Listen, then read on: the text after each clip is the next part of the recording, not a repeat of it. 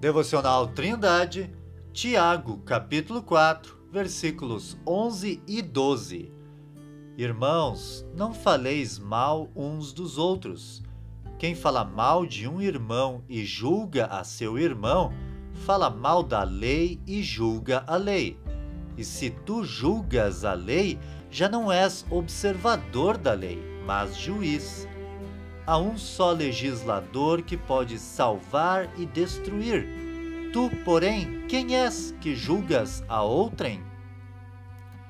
Este capítulo teve início com a explicação de Tiago sobre a fonte das guerras e contendas entre irmãos, a qual reside na cobiça e na inveja do homem, que faz de tudo para satisfazer seus desejos pecaminosos.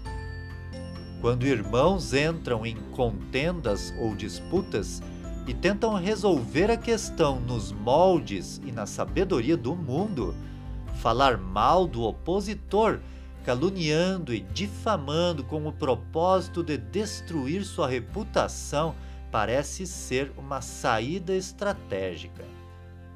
Tiago corrige esta forma de agir e explica que quem fala mal de um irmão e julga a seu irmão, fala mal da lei e julga a lei. E quando isto acontece, o homem deixa de ser observador da lei e passa a ser juiz. A lei de Deus é expressamente contrária à condenação caluniosa. O nono mandamento proíbe o falso testemunho contra o próximo conforme Êxodo capítulo 20, versículo 16. Além disto, a lei de Deus manda amar ao próximo como a si mesmo, conforme Jesus falou em Mateus capítulo 22, versículos 35 a 40. Assim, portanto, quando o homem traz prejuízo à imagem do próximo por causa de seus interesses pessoais, ele está desprezando o que diz na lei de Deus. É verdade que o pecado deve ser confrontado na igreja, conforme ensinado por Jesus em Mateus capítulo 18, versículos 15 a 17. Porém, isso está bem longe de condenar o pecador, pois, de acordo com a palavra de Deus, não há um justo, nenhum sequer Todos pecaram e destituídos estão da glória de Deus, conforme Romanos capítulo 3, versículo 23.